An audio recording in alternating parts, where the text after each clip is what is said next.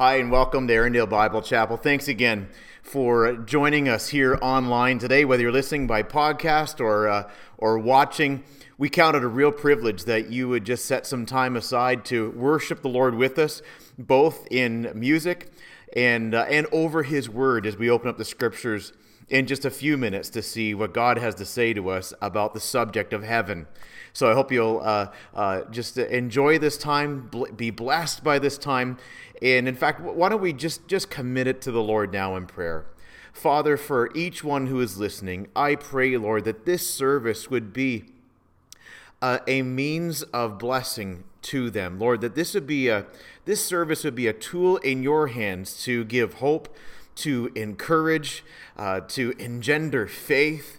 Lord, to call the dead to life, to lift up the, the, the weary.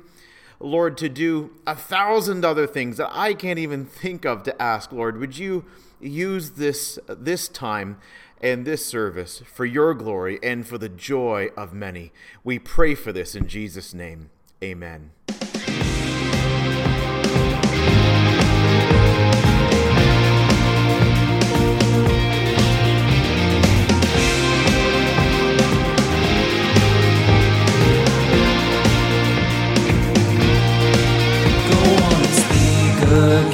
Borrowed innocence that judges my defense. I'm going free. Right when the gavel fell, I heard the freedom bell ring through the heart of hell. I'm going free. I'm going free. Glory, glory, hallelujah. You threw my shackles in the sea. Jesus is my liberty, I'm going free.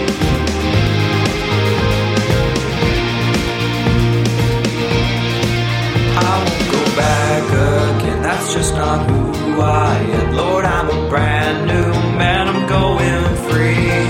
I'm on a narrow road, it's paved with grace and hope. It's gonna lead me home, I'm going free. I'm going free.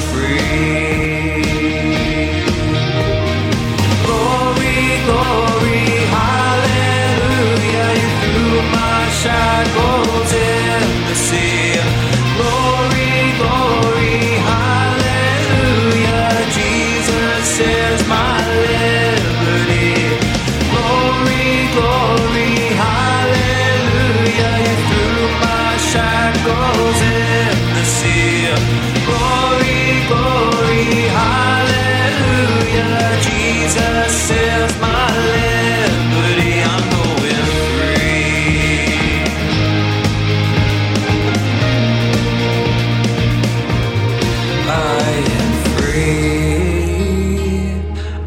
Free indeed. I am free. I am free indeed. We are free. Free indeed. We are free. Free indeed.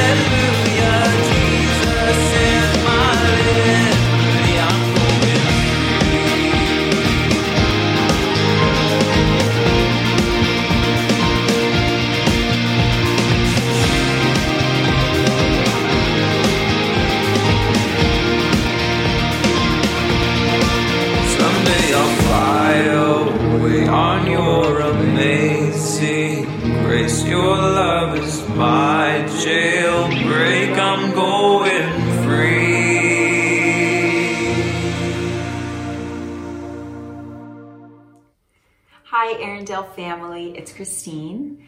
I miss you all so much, and I'm so looking forward to the day that we can be together in the same physical space, worshiping and digging into God's word together. So Pastor Ross, thank you so much for encouraging us to reflect on and to share what God has been doing in our life. I recognize that these past few months have presented millions of people all around our planet with horrible hardships and tragedies. However, I feel so blessed that in this time, I've not only been safe and healthy, but also growing in God's word. So about one month ago, one of our young adults leaders, Mazen, strongly encouraged us to um, open God's word every day and read. And looking back, I truly believe that that was God speaking through Mazen directly to my heart. The next morning, I woke up, I opened the Bible, and I read. And every day since then, God has developed in me the practice of opening his word, digesting it, and praying upon it. Um, and it's honestly, it's hard for me to articulate exactly the change that I feel. So back in January, uh, my school in Egypt where I taught offered me the job of my dreams. And um, up until that point, I had been having conversations with Pastor Ross, seeking answers, as I felt a bit of internal dissonance in regard to relationships and family dynamics, and ultimately God's plan for me. Um, I think that that job offer put into motion God's transformative plan for me. It was as if immediately I was faced with the reality of our transience. Now, of course, moving to Egypt is not permanent, but um, there was now a timeline to my time here at home with my family, and realizing now a timeline to this very specific space of spiritual development supported by our incredible church family. Now, for many of us, the world came to an absolute standstill at the beginning of April. And for me personally, at the beginning, my days seemed to pass with very little movement. And then God opened my eyes to see his words and my heart to follow his ways. When I started reading the Bible, I immediately felt a shift, lots of movement. Reading the Bible every day has opened up our channel of communication in ways that I never thought possible. Um, and praying to God has allowed me to work through challenges and obstacles. I've learned that God is not always asking us to be strong and courageous, as it says in Joshua chapter one, verse six, but to be still and know that he is God, as it says in Psalm forty-six ten, as he will always bring us through the fire and refine us in the process. Um, during one of the conversations with Pastor Ross, he presented to me the analogy of the door, an open door. On one side, it says come, and on the other side, after walking through, it says chosen. And this image stayed with me every single day since he um, explained it. And honestly, I really struggled with the idea up until a couple weeks ago. I was on my weekly long run and my heart was pounding, and it was wrestling too with this notion of freedom. Previously, I had struggled with the idea of that door because I felt that I would be leaving all of my freedoms behind by walking through it. And then suddenly I realized that I gain infinite freedoms when I walk through that door. Through the life and death of Jesus Christ, we are free. And it's this awesome truth revealed to us that brings us freedom through the fire. So I'm just so overwhelmingly thankful for God's timing. Thank you.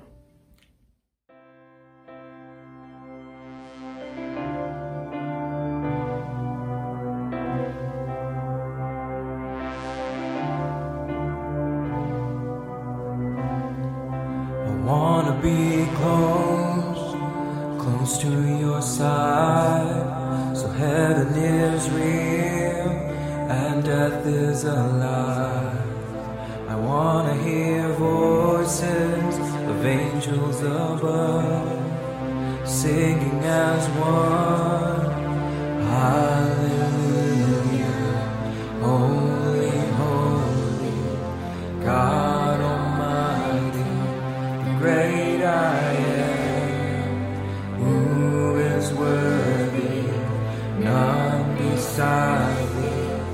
God Almighty, the great I am.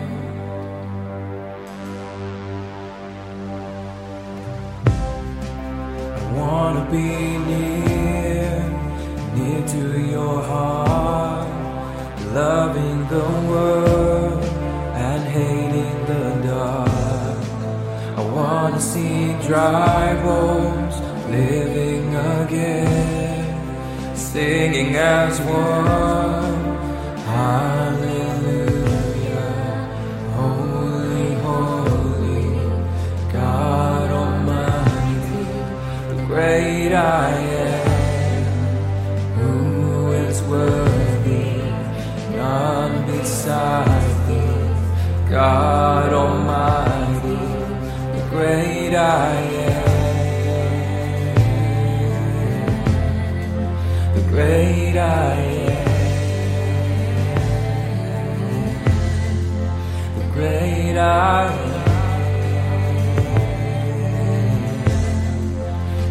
it's the great I am.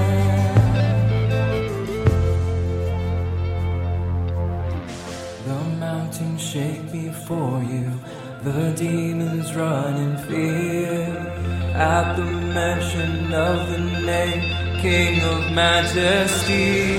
There is no power in hell, or any who can stand before the power and the presence of the great I am, the great I am, the great I am, the great I am, the great I am. Great I am.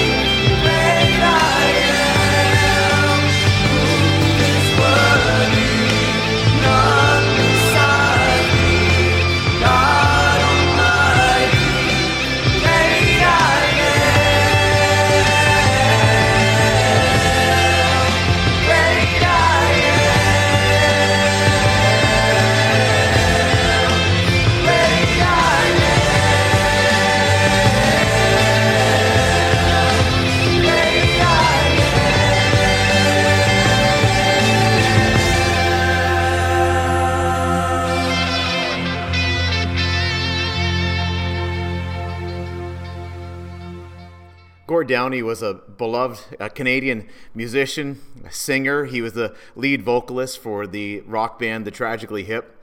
And as you probably know, uh, back in the fall of twenty seventeen, millions of Canadians were saddened, if not heartbroken, at his uh, at his passing. He lost uh, a long, valiant battle with cancer. But a year before he died, however, uh, knowing that his illness was terminal, he agreed to an interview with uh, Peter Mansbridge from the C B C. And during that discussion, they got talking about death. And Downey used a metaphor that for death that I, I think is really interesting and quite fitting. He referred to death as a door, or the door. I think it's a fitting uh, picture for death because... Well, what is a door? A, a door is a it's a passage from one place into another. And in many regards, that is what death is. It is the passage from this life into the next life, the afterlife. Now, thinking about death as a, a door may be helpful, but it's still, for some of us, it's still a, a daunting picture because... Well, for one, we're many of us, most of us, are not really sure how close we are to that door. And what's even more bothersome is that on our own, we're unable to see through that door to what's on the other side. So it can be, uh, it's a fitting picture, but it can be a daunting picture. And and for some, lots of people, they're they're quite content to just choose to not think about it and just just to live life and just well just see what happens. But lots of people just, just can't do that. A lot of people um, agonize over this. They worry about it. A lot of people live in quiet fear of what is on the other side of that door. Now, wonderfully, when you read the Bible, you make this great discovery, and that is that the Bible tells us what is on the other side of the door. The, the Bible tells us lots about the afterlife. In fact, God tells you and me everything that we need to know about what happens after we die. He tells us in Scripture. And that's really what we have been studying during this series, isn't it? These last number of weeks, we have been in a teaching series in Scripture called What Happens When I Die. It's it's a study of the afterlife. And we've been really looking at, at what does, well, not at everything the Bible says, because the Bible's got lots to say about the afterlife, but we've been looking at some some key things, some vitally important things for you and I uh, to to understand. And uh, we've we've covered, we've come a long way. Uh, but in these last two messages in this series, we're talking about Well, probably the best part of the afterlife, and that's that's heaven. It's uh, we're we're talking about. Last week we saw uh, we talked about what heaven is, especially in terms of what it is right now. And we saw in Scripture that it's it's where where God dwells. It's where Christ is. It's where believers go when they die. But we also saw that what heaven is now is. Uh, not all that it will be eventually, because in the end, after the resurrection, after the, the return of Christ and the resurrection and the judgment to come, in the end, the Bible tells us that God is going to make earth new. He's going to make a, earth new from what it is, and heaven and earth will merge into one. So that heaven will, in a sense, expand, and God will relocate his throne into the new earth, and that will be our forever home. So today, that's what I want to look at, is not just, not only just about future heaven, but I, I want to consider with you what heaven's going to be like. We've seen about what it is in terms of what it is now and what it's what it's going to be in God's Word. But today I want to focus with you on what is heaven going to be like? What am I going to see? What what what are we going to experience there? What will it be like to be there? And wonderfully, God gives us a glimpse into glory, into the future. And uh, one such glimpse he gives us is in Revelation twenty-one and twenty-two. So will you turn there? If you got a Bible, just open up to the book of Revelation, last book in the Bible, right near the very end of the last book of the Bible, uh, chapter twenty-one. And I'm going to read portions of chapters twenty-one and twenty-two of uh, of Revelation. Um, we we've uh, again we're we're looking at this this subject of uh, heaven, and uh, I think this this is our last sermon in this series, unless the Lord gives me something else here uh, in the next couple of days. Um, as far as my plans are concerned, this is where we're going to uh, uh, wrap it up here with a view of heaven and what's heaven going to be like. I'm calling this sermon "The Glories of Heaven," or if you will, five eternal joys that the Christian will experience in heaven. All right, so uh, the glories of heaven, and uh, we're looking at Revelation twenty-one. Now, Revelation is written by the Apostle John, who was given a vision of what's to come from the Lord uh, late in his life, and that's that's what we've got in the book of Revelation. Here's what it says, Revelation twenty-one, starting at verse one. Then it says, "Then I saw a new heaven and a new earth, for the first heaven and the first earth had passed away, and the sea was no more. And I saw the holy city, New Jerusalem." So this is this is this is heaven, present heaven merging with new heaven is what's going to happen here with the new earth. "And I saw the holy city, New Jerusalem, coming down out of heaven from God, prepared as a bride adorned for her husband. And I heard a loud voice from the throne saying, 'Behold, the dwelling place of God is with man. He will dwell with them,'" that is, God will dwell with them, he will dwell with people, and uh, sorry, he will dwell with them, "and they will be his people, and God himself will be with them as their God. He will wipe away every tear from their eyes.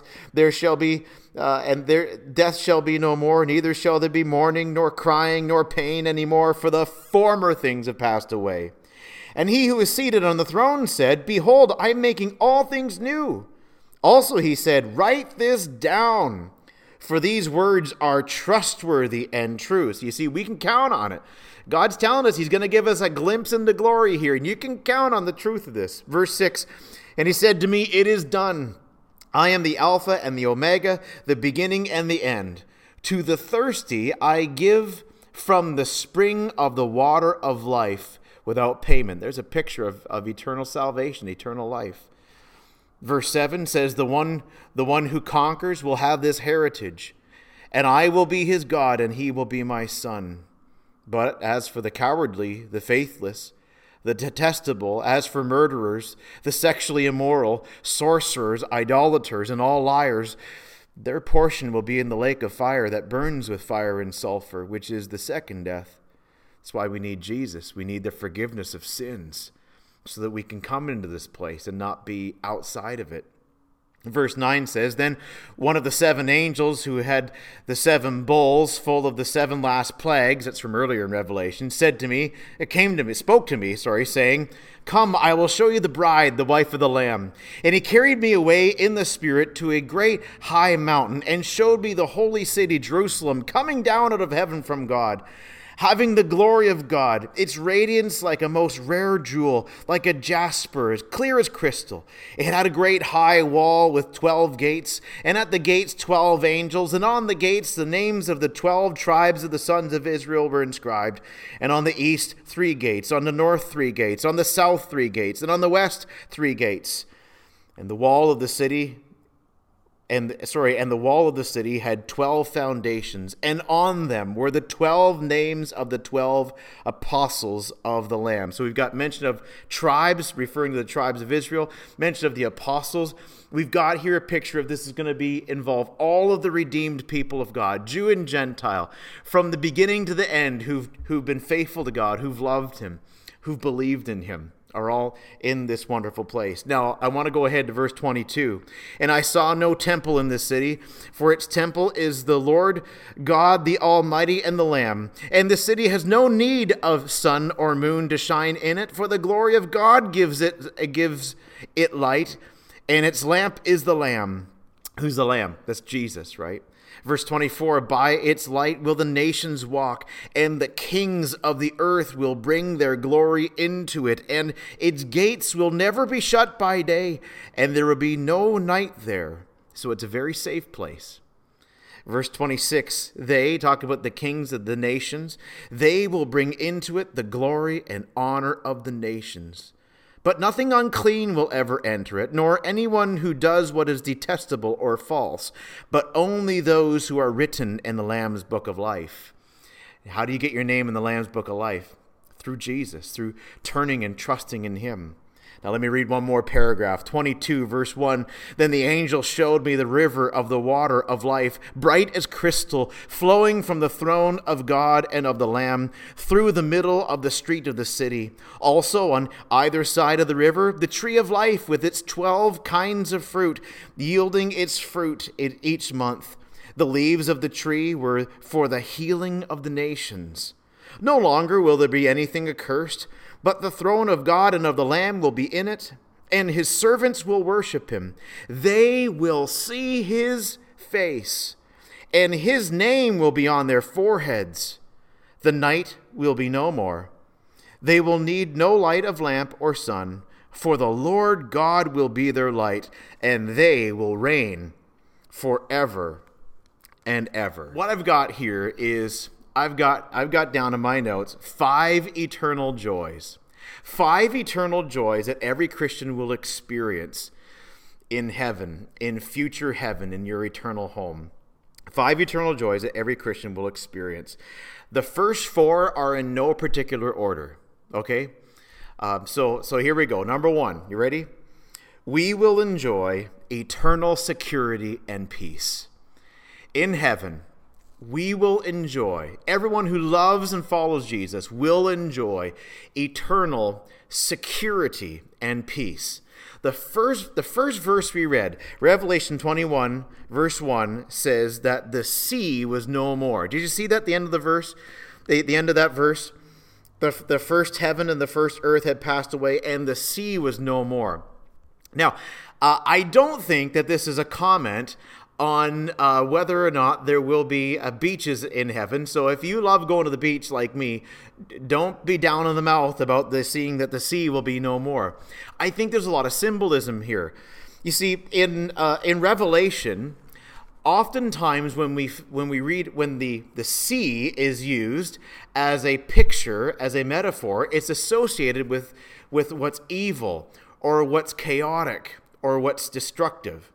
For example, in Revelation thirteen, the sea is the place from which a terrible beast is talked about, who comes up out of the sea to do this, to do Satan's bidding for him. And it's associated with, with unbelievers and with, with nations who rebel against God, who are opposed to him, who are antagonistic toward him. In Revelation uh, chapter eighteen, the sea is associated with idolatry and uh, greed and uh, uh, uh, godlessness. In Revelation twenty, the sea is spoken of in terms of the place of the dead. The the sea is, is does not have a flattering place really in in the book of Revelation, because it, it symbolically speaks of that which is chaotic. It speaks of destruction. It speaks of evil. It speaks of death. That's the symbolism. So when you read here that the sea will be no more, it doesn't mean that in heaven we won't enjoy the beach, or that you won't get to sail, or you won't get to kayak, or whatever it is that you like to do on the water. The meaning here, what the sea is no more, means that there will be no more destruction and death. Right in verse four, it says that there will be no more death, there will be no more mourning, there will be no more crying, there will be no more pain anymore, because the former things have passed away. Uh, so the evil and destruction and danger are part of this life, aren't they? But in heaven, they will be no more. It will be a distant memory, if that. Even similarly, verse twenty-five, a different picture is used. Chapter twenty-one, verse five, said, talks about this the, the New Jerusalem having gates that never shut. Well, why in antiquity do you think they'd shut the gates? To protect the city from invaders, to protect against danger. But see, in heaven, there, there's going to be no danger, nor will there be nighttime, right? Remember, some of you are of a vintage. You remember notices coming on the television. It's eight o'clock. Do you know where your children are? Well, why is that? But because because nothing good happens at nighttime, right? Well, that's not necessarily true. But lots of bad things happen after dark under the, the cover of darkness, right? Lots of crime happens. If you have stuff broken into or stolen, Lots of times it's done, I mean, not always, but lots of times it's done in the dark. The the picture here is of a place where there's no darkness and there's no need to lock the doors, as it were, because it's a safe place. It's a secure place. There's no danger. And I think this is just a wonderful encouragement for the Christian and a wonderful message of hope that our world needs to hear, that there's coming a day when God is going to do an awesome thing and you want to be part of it.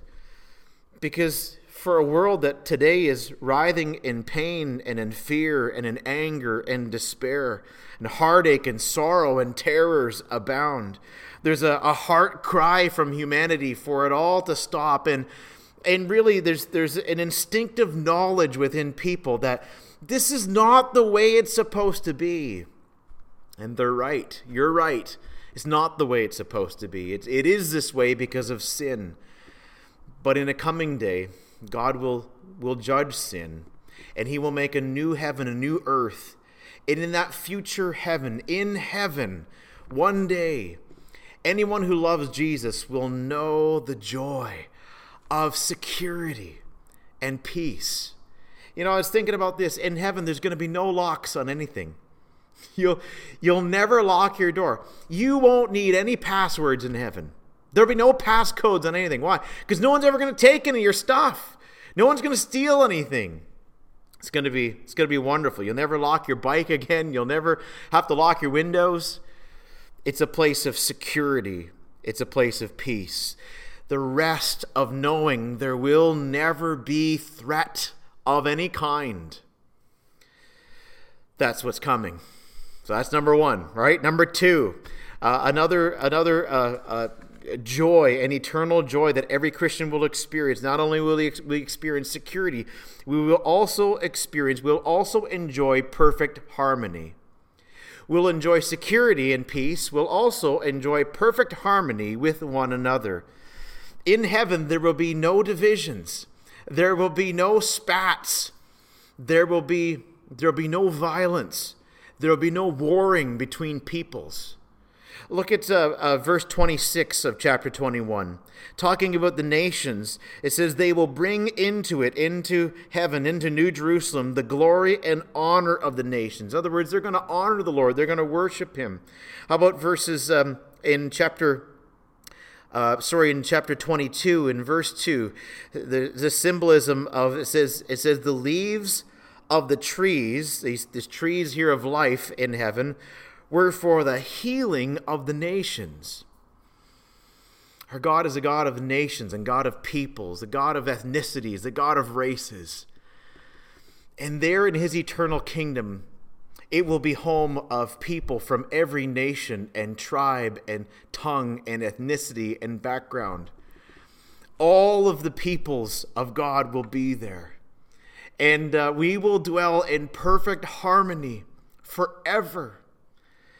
In heaven, there'll be no divisions or suspicions or aversions.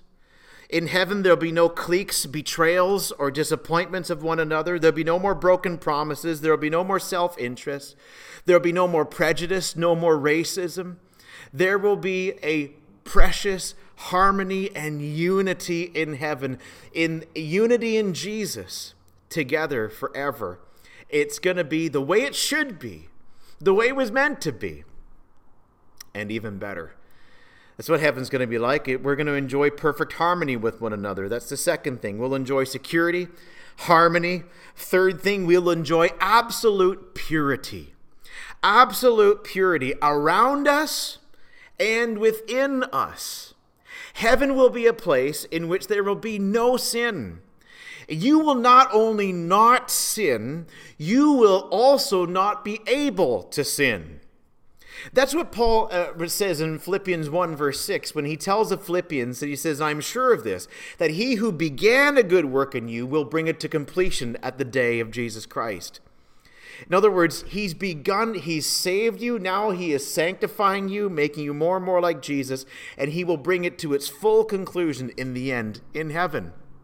Revelation testifies of this. Notice chapter twenty-one and verse four. Again, there's what is there not in heaven? There's there's no there's no tears, there's no death, there's no mourning, there's no crying, there's no pain anymore, because the former things have passed away. Well, this tells me that it's impossible then for there to be sin in heaven, because wherever you have sin, you have sorrow. Wherever you have sin, you have death. The soul that sins shall die, the Bible says. But there's no death in heaven. So we know there's going to there's going to be no sin. Hebrews nine and twenty-six says that Jesus appeared once for all at the end of the ages to put away sin, so that sin to be put away from us. Here in this earth, we have no idea, do we, what this is, what this will be like.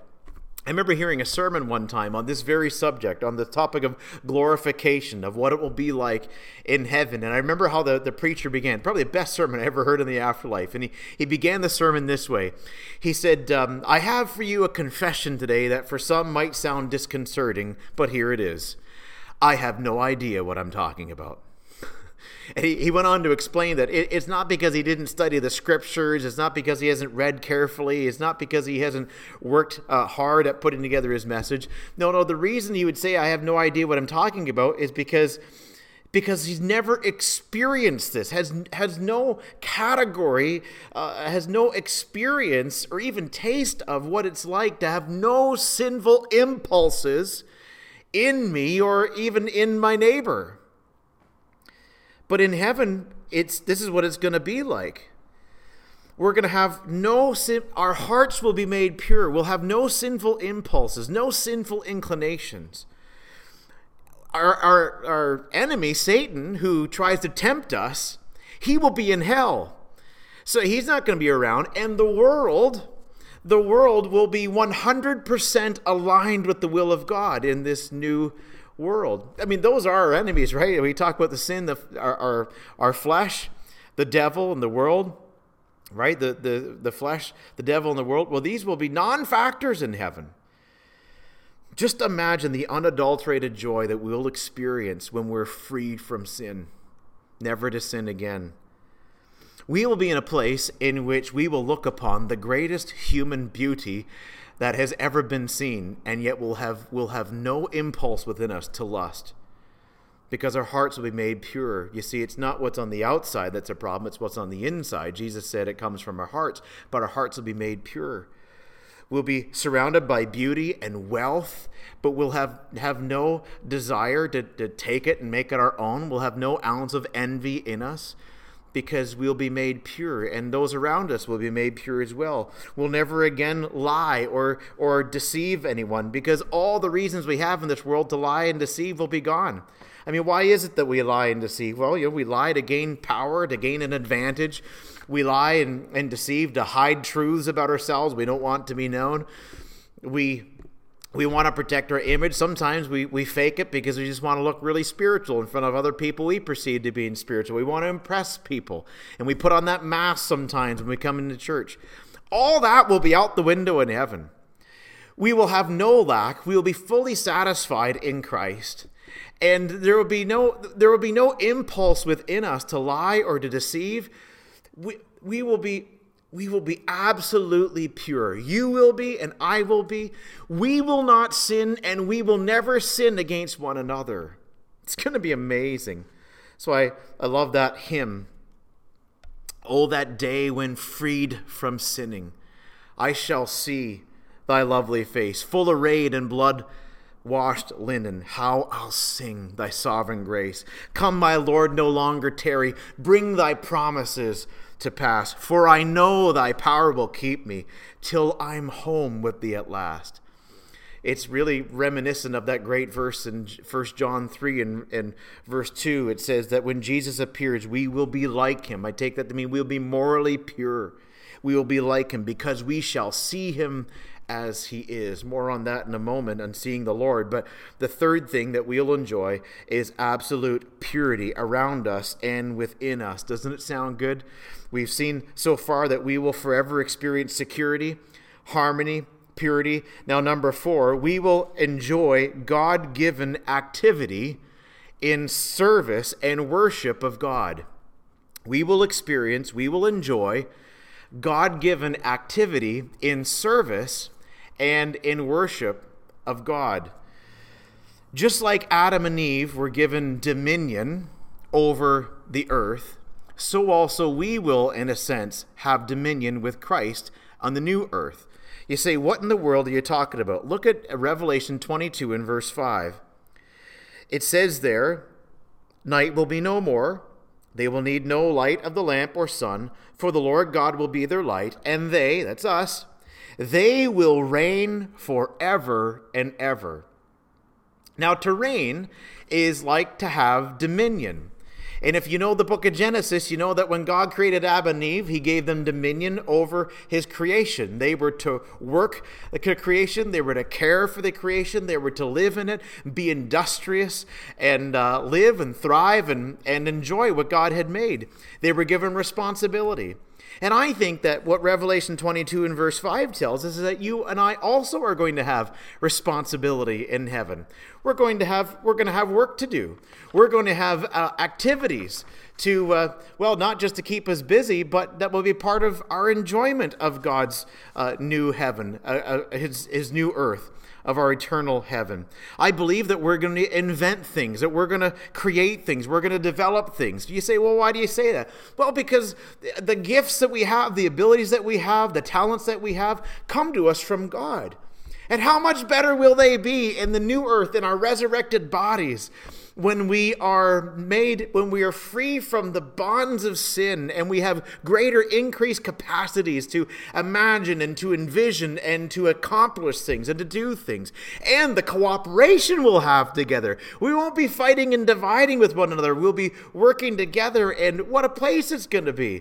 I think that, that in heaven we're going to have many, many things to do in service of God, in worship of God, delighting in what he's, he's given us. I believe that the art will be alive and well in heaven, that the there will be there will be singing. In fact, we read in Revelation fourteen three that even now in heaven there's a singing in heaven, uh, where where there's a uh, it says they were John observed that they were singing a new song before the throne. God loves new songs. How about Revelation or how about Psalm one fifty, that where the invocation there is to praise the Lord with all kinds of different instruments. Do you play an instrument?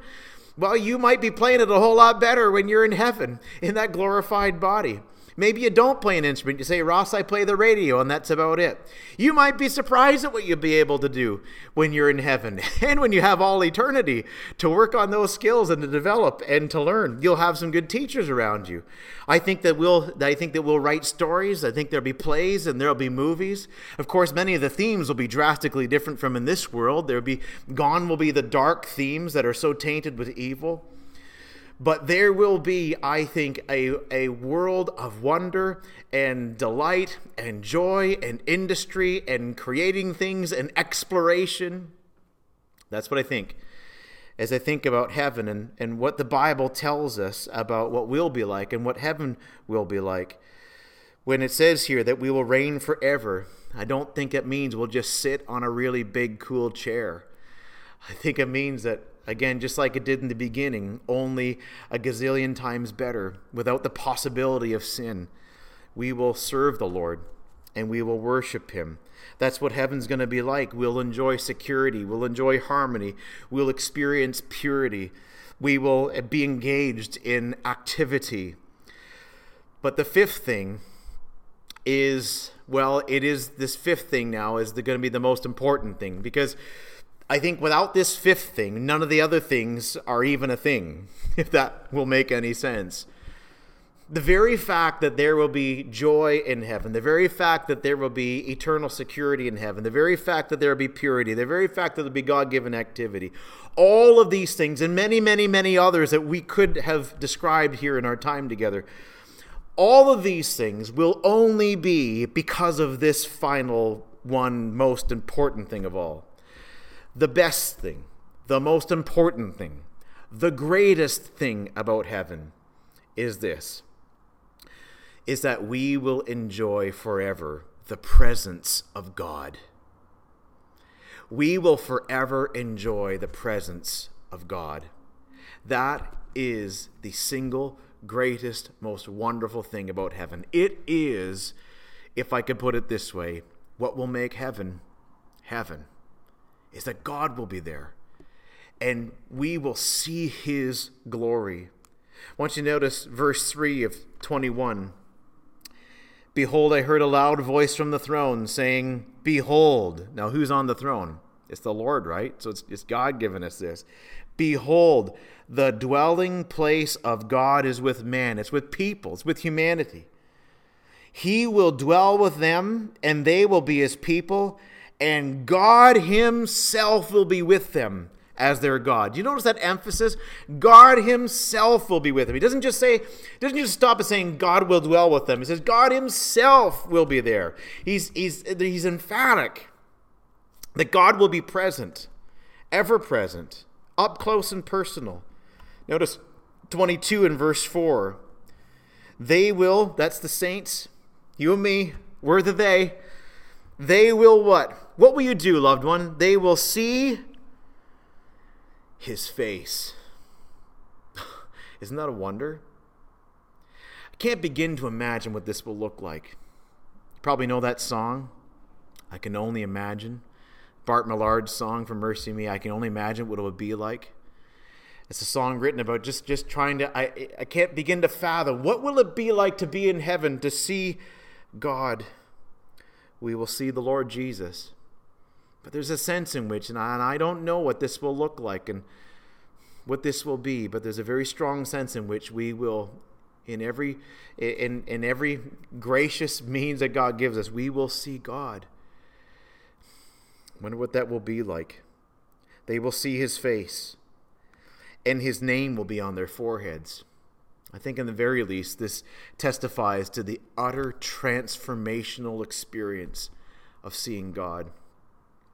When we see him, it will be as though we've never seen anything before, because all that we have seen and all that we have experienced will now be seen through the lens of having seen God. Jesus says the great blessing that his people can experience in the end is that they will see God in Matthew five. And this is what we see here in this text. This will be an unhindered, up close and personal fellowship that we'll have from our first day through all eternity with God. All that hinders our relationship with God now will be no more. What kinds of things hinder our relationship with God right now? Well, fear, fears that we have, doubts that we have, weariness, distractedness, our lack of mental, even emotional capacities to enjoy God as much as we could or should. All those things will be behind us. Sam Storms puts it this way. He says, in that day there will be no bodily lusts to defile your heart, no physical fatigue to cloud your mind, no wicked impulses against which you must fight, no dullness of spirit to hold you back, no lethargy of, slow, of soul to slow you down, no weakness of will to keep you in bondage, no lack of energy to love someone else, no absence of passion to pursue what is holy. In that day we'll have greater capacities to enjoy God and having seen him. it, that will be the greatest treasure of all, to be with him, to enjoy his presence forever. Friends, this is the ultimate goal of salvation. This is why Jesus died. He died not only to remove your sin, although he did die to do that. He came not only to make you right with God, but he indeed came to do that. But he those those things are, are steps along the way toward the ultimate thing, and that is to bring you to God. That's what Peter says, that Christ died, First Peter three eighteen, Christ suffered to bring us to God so that we can be friends with him now and that we can one day be with him truly forever. The cross Uh, gets the barrier of sin out of the way so that we can know God, and one day we can go to God to be in his presence forever. In fact, this is a major theme throughout Scripture. If you think back to the Garden of Eden when Adam and Eve sinned, the great consequence of death, uh, with that came a kind of separation. Remember, there's this banishment from the garden, and there is a sense of brokenness and fellowship between God and people. But God, in his goodness, this story of redemption that he has been writing, that, that you and I are part of, it's been apparent that his endeavor is has ever and always been to be with his people. You recall the nation of Israel, that God gave them those, that glorious task of building a tabernacle, and then later a temple in which he would dwell with his people. See, he told Moses in Exodus twenty-five eight, let them make a sanctuary that I may dwell in their midst. God wants to be with his people. He doesn't want a separation between, between you and him. He wants He wants to dwell with us. He wants to dwell with you. And um, uh, and so what what did what did God do? Well, in the Old Testament, they built a they built a tabernacle and later a temple. The tabernacle and the temple was a rectangular structure. One third of it was called the most holy place, and that is the place that represented the the real presence of God with his people. The most holy place. It was a perfect cube, width, height, depth was all the same. It was a perfect cube. Now, what's heaven going to be like? Well, I want you to notice chapter twenty-one and verse sixteen. I skipped over reading this earlier, but go and have a look at it now. Uh, John is describing some dimensions of this great new Jerusalem, this this new heaven that he's he's uh, seeing, and I think these I think these dimensions are largely symbolic. Not everybody agree with me, but I, th- I think they are. But look, look, this is for sure symbolic. Look at the page. This is awesome. The city lies four square, its length the same as its width. And it measured, and he measured the city with his rod, twelve thousand stadia. Listen, listen, listen, listen. Its length and width and height are equal. It's a cube. Strange looking heaven, isn't it? So then you re- you remember, wait a minute, wait a minute. Revelation. The more I know my Old Testament, the better I'll understand Revelation. What, where, where is there a cube in the Old Testament? Where? Yes, the most holy place, where God dwells, where he manifests his presence. What's John showing us about heaven? It's a place where God dwells. Have a look at, at twenty-one and verse twenty-two. And I saw no temple in the city. So no tabernacle, no temple. For its temple is the Lord God, the Almighty. You see, in that day in heaven, God himself will be the temple, because he will be present, and he will be present with us. This, loved ones, this is the goal of salvation. That's why, remember that Paul says in Ephesians that the Holy Spirit is God's down payment of our future salvation. God, the Holy Spirit, dwells in us as a down payment, a guarantee of what's to come. What's to come? When we will be with him. So God comes and he is with us now by his Spirit as the promise for you and for me that one day he will be with us in the fullness of his glory. And that, that is, that's just the best part of heaven, is to be with God. It's, it's the, it's the goal of salvation. It's the single most important reality about heaven. It is the single most important reality about heaven, the very fact that we will enjoy the presence of God forever. God will be there, and he will dwell with us. And we will be his people. And that's the way it always will be. Steve Lawson puts it this way. God's glory will fill and permeate the entire new heaven, not just one centralized place. Thus, wherever we go in heaven, we will be in the immediate presence of the full glory of God. Wherever we go, we will enjoy the complete manifestation of God's presence throughout all eternity. We will never be separated from direct, unhindered fellowship with God. It's going to be a wonderful place, isn't it? And being that place where God is, he is the source of all joy. He is every pleasure and joy that we ever experience, every pure pleasure and joy we ever experience finds its root in him, because he is our full and forever satisfaction. Many of you know my favorite verse, Psalm sixteen eleven, says, in your presence, talking about God, in your presence there is fullness of joy, and at your right hand are pleasures forevermore. What, what, is, what is there that could ever exist that could give us maximum joy that never, ever ends? No one other than the eternal, infinite God. And in that day in heaven, he will dwell with us and we will dwell with him. And no one and nothing will change that.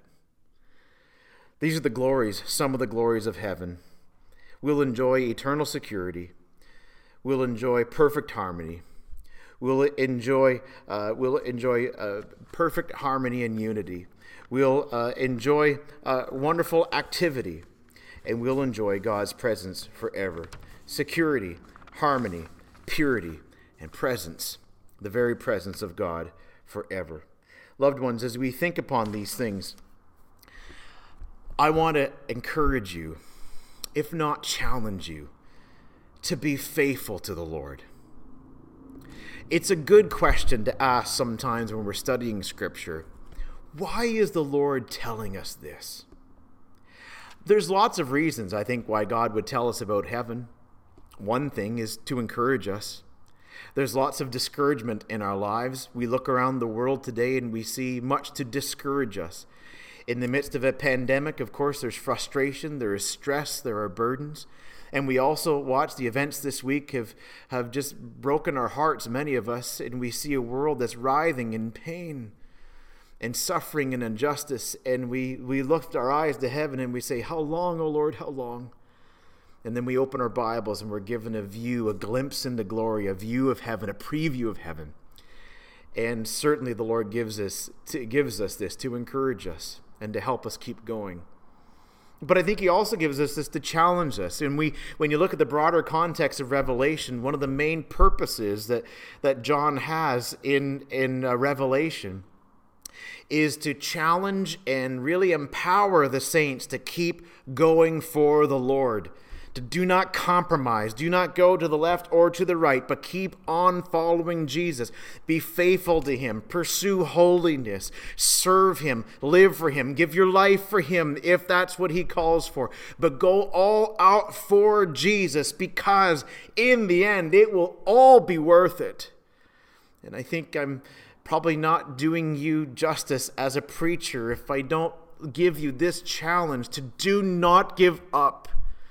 Do not fall for the lies of sin that, that tells that there's greater pleasure to be had in, in sinful and illicit pursuits in this world. But know that great and final and full pleasure is found in God, and it's worth it to live for Jesus. Don't be, don't be unfaithful to him. Keep going for him. It's like we're saying this. When you follow Jesus, this is what's on the other side of the door. Glory and joy.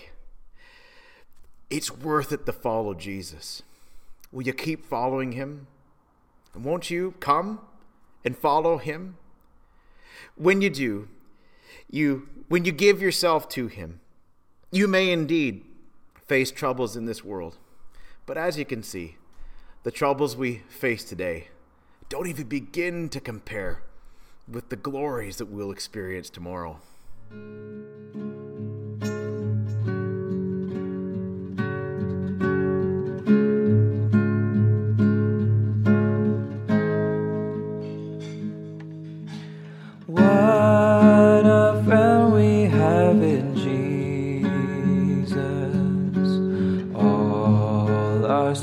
And griefs to bear.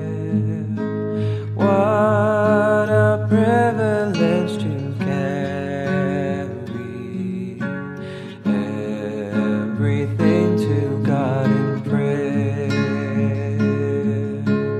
Oh, what a peace we often forfeit. Oh, what needless pain we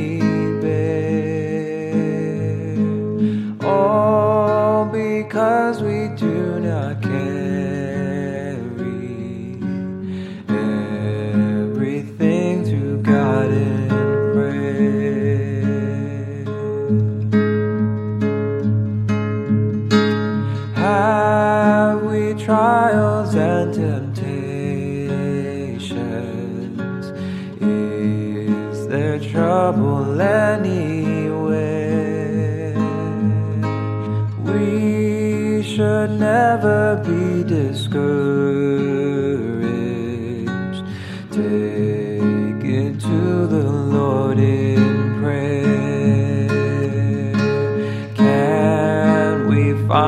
a friend so faithful, who will all our sorrows share.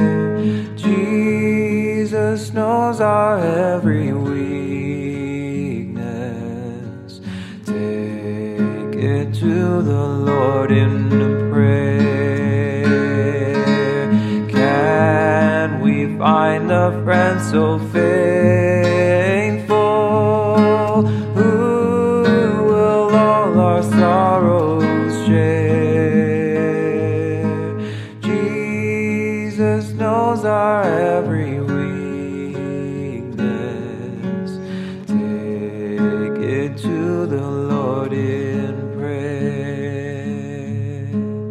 Take it to the Lord.